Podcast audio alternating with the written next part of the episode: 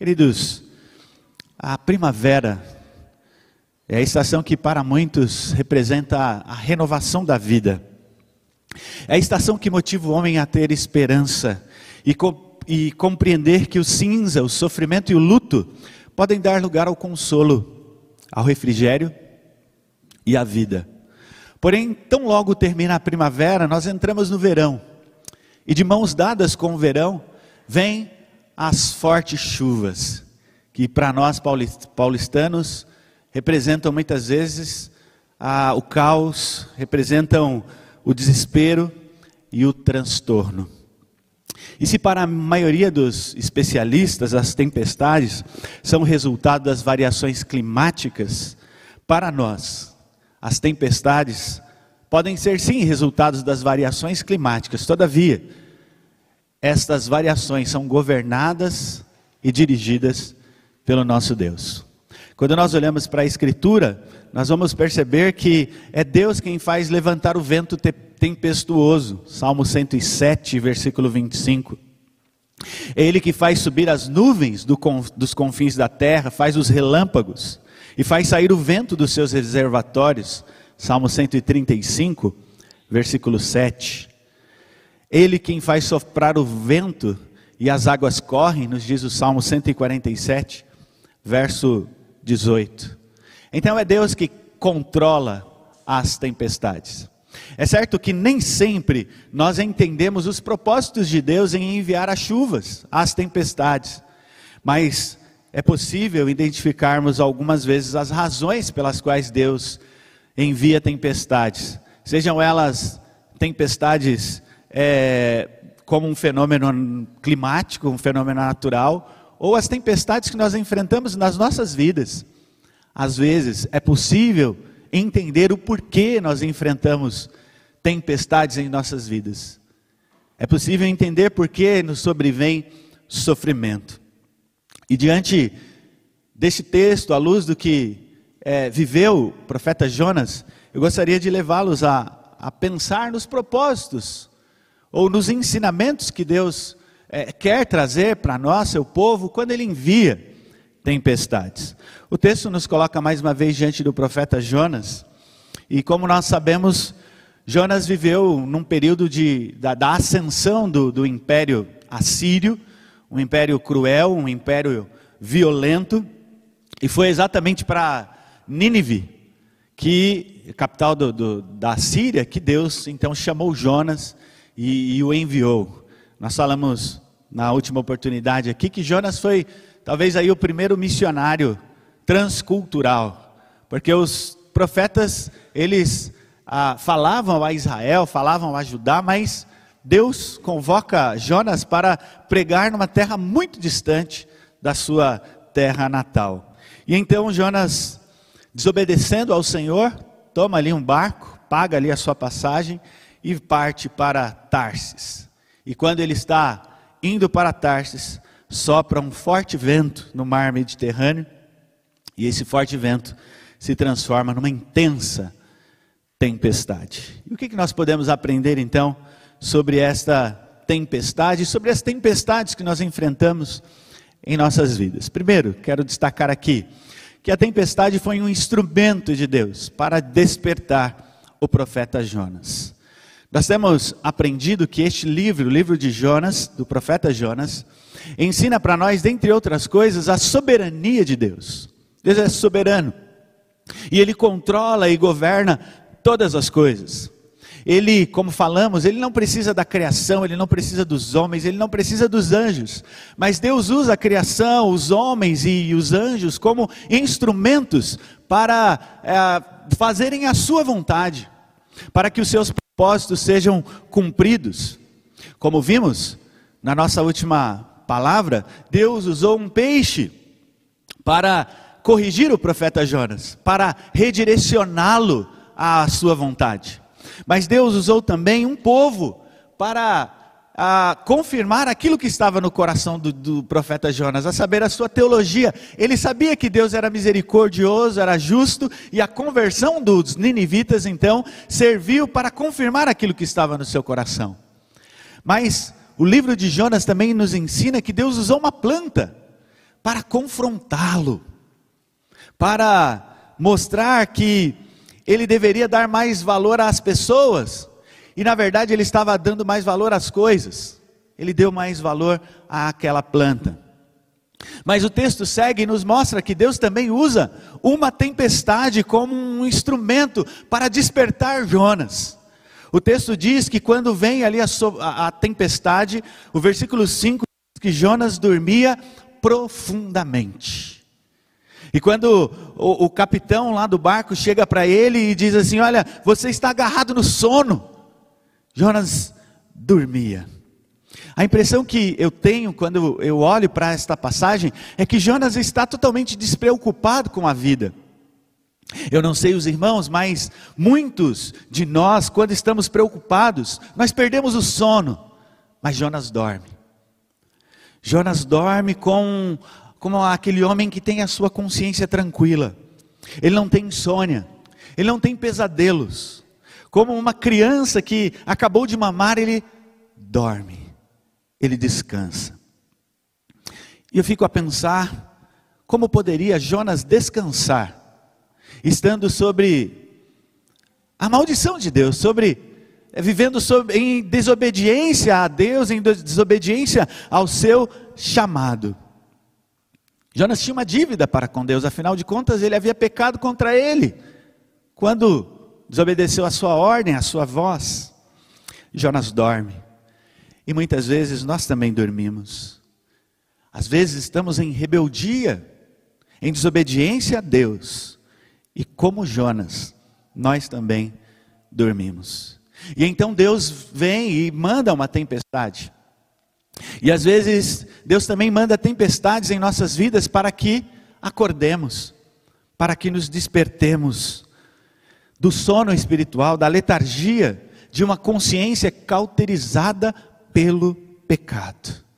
Então, se estamos vivendo em pecado, e estamos vivendo sobre a tempestade que vem do alto, que vem de Deus. É Deus dizendo: é hora de acordar, é hora de despertar. Paulo diz, Romanos 13, 11: E digo a vós outros que conheceis o tempo, já é hora de vos despertardes do sono, porque a nossa salvação está agora mais perto do que quando no princípio cremos. Então, é possível que Deus esteja usando tempestades para fazer com que despertemos, acordemos. Então, essa tempestade, nós aprendemos aqui, serviu para acordar o profeta Jonas. Mas, em segundo lugar, nós aprendemos também que essa tempestade foi resultado da desobediência do profeta Jonas. É claro que nem tudo o que acontece na nossa vida é resultado ou consequência direta do nosso pecado. Aliás, a Bíblia cita exemplos de pessoas que enfrentaram tempestades contínuas e duradouras em suas vidas, sem necessariamente estarem vivendo na prática do pecado. Porém, nós não podemos negar que, em alguns casos, as adversidades que nós enfrentamos, as tempestades das nossas vidas, são consequências diretas dos pecados que nós cometemos. Os desastres nas, na vida de Davi, ou na família de Davi, fruto do seu pecado.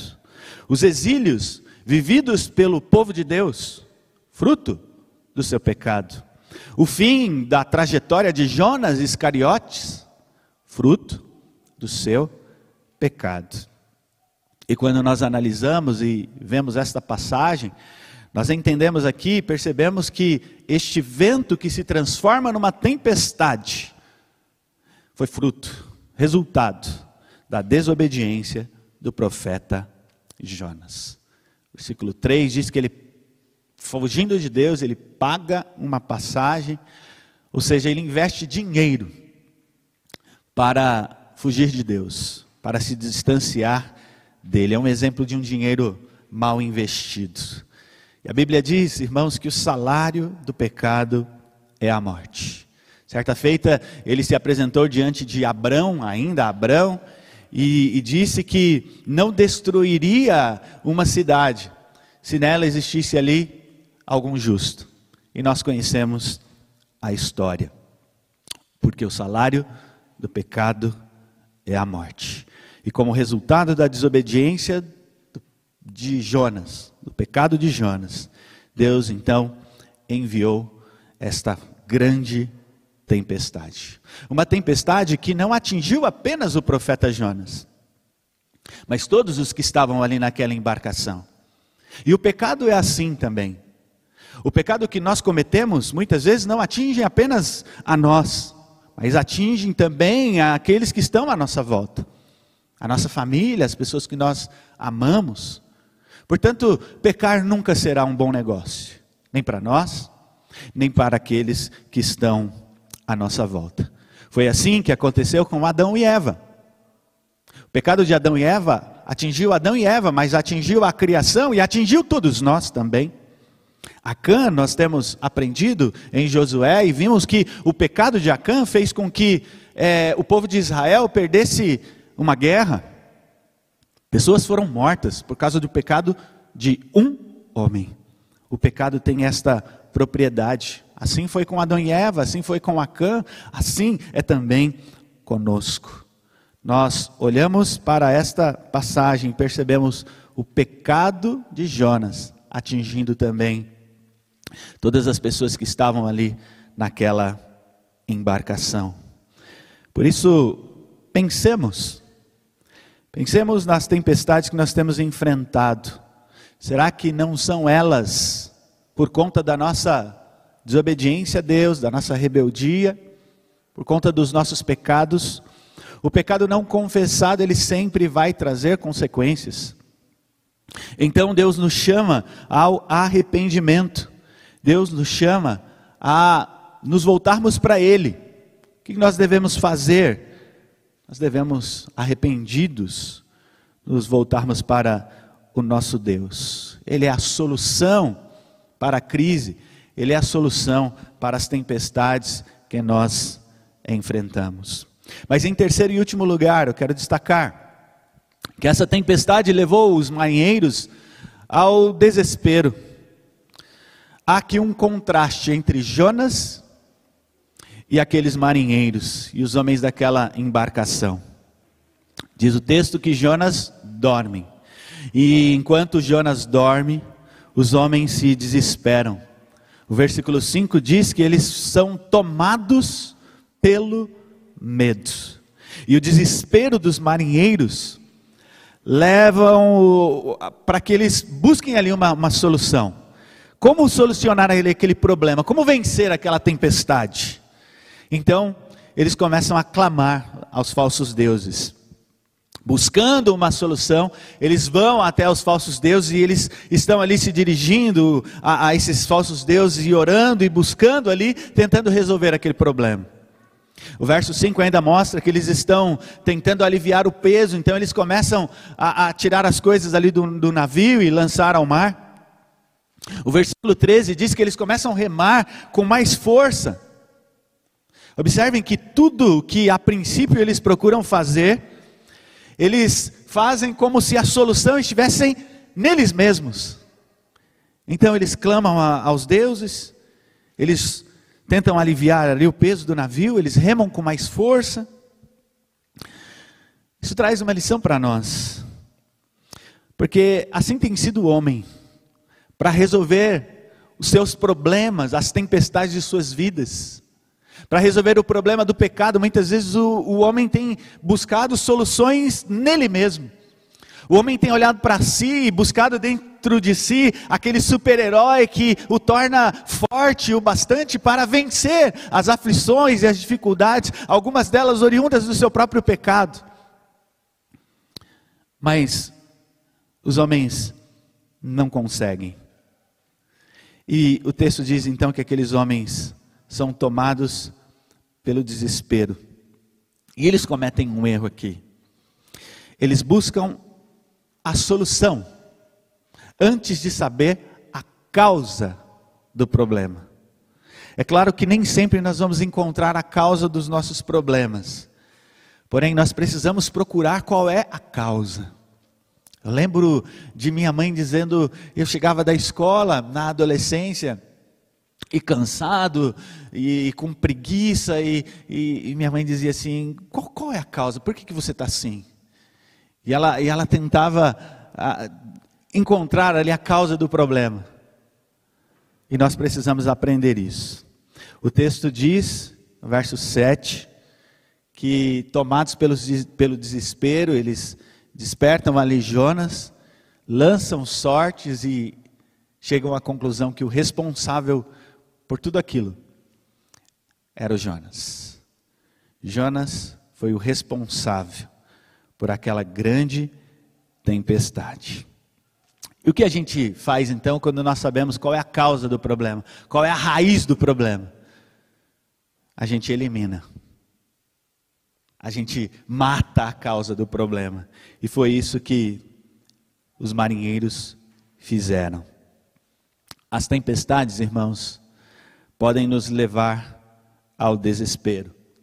Mas nós devemos envidar todos os esforços para entender qual é a causa, para que assim busquemos a solução.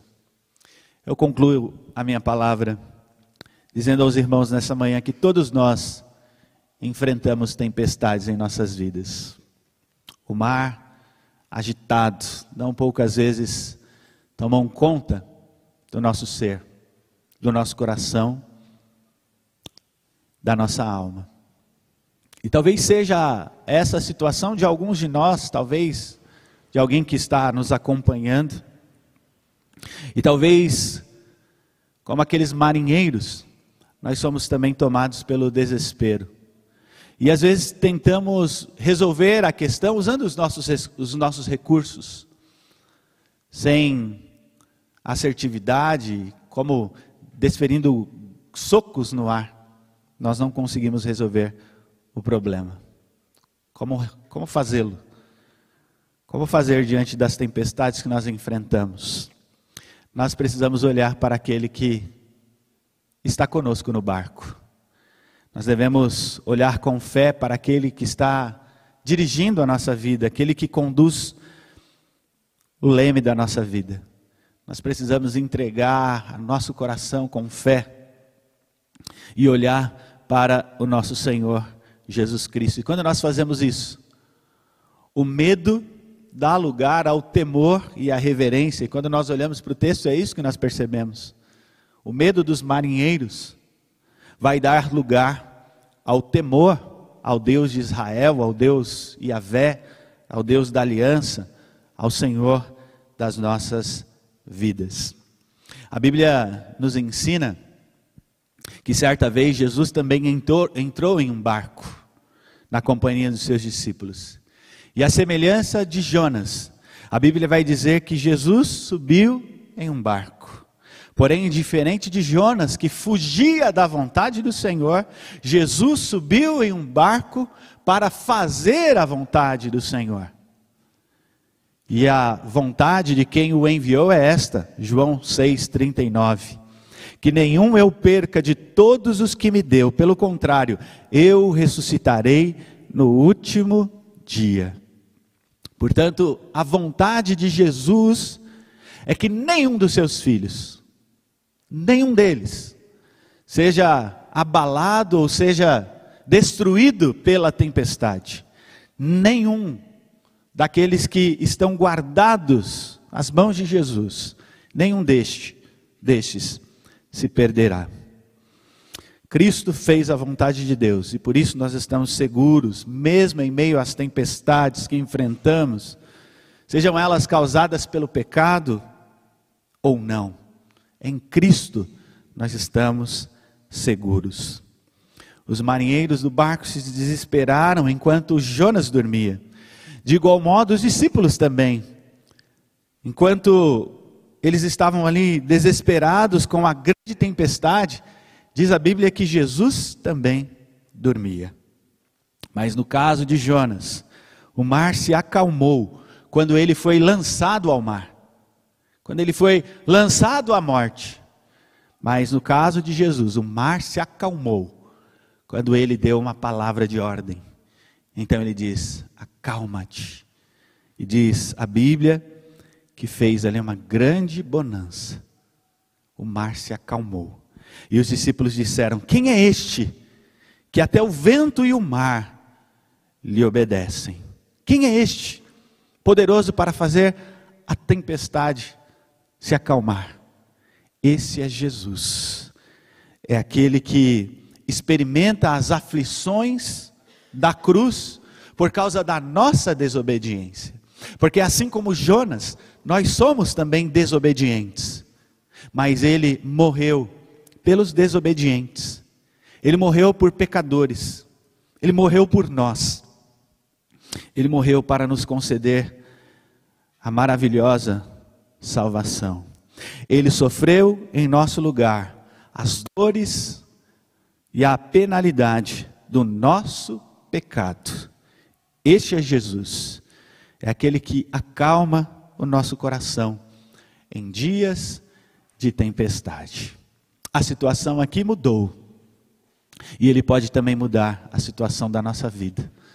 Se porventura você estiver sendo tomado pelo desespero causado por grandes tempestades em sua vida, saiba, Jesus é poderoso para mudar essa situação. Então, que nos entreguemos a Ele pela fé e que possamos experimentar a grande bonança que só Ele pode trazer às nossas vidas. Que Ele nos dê graça, que Ele nos abençoe. Amém.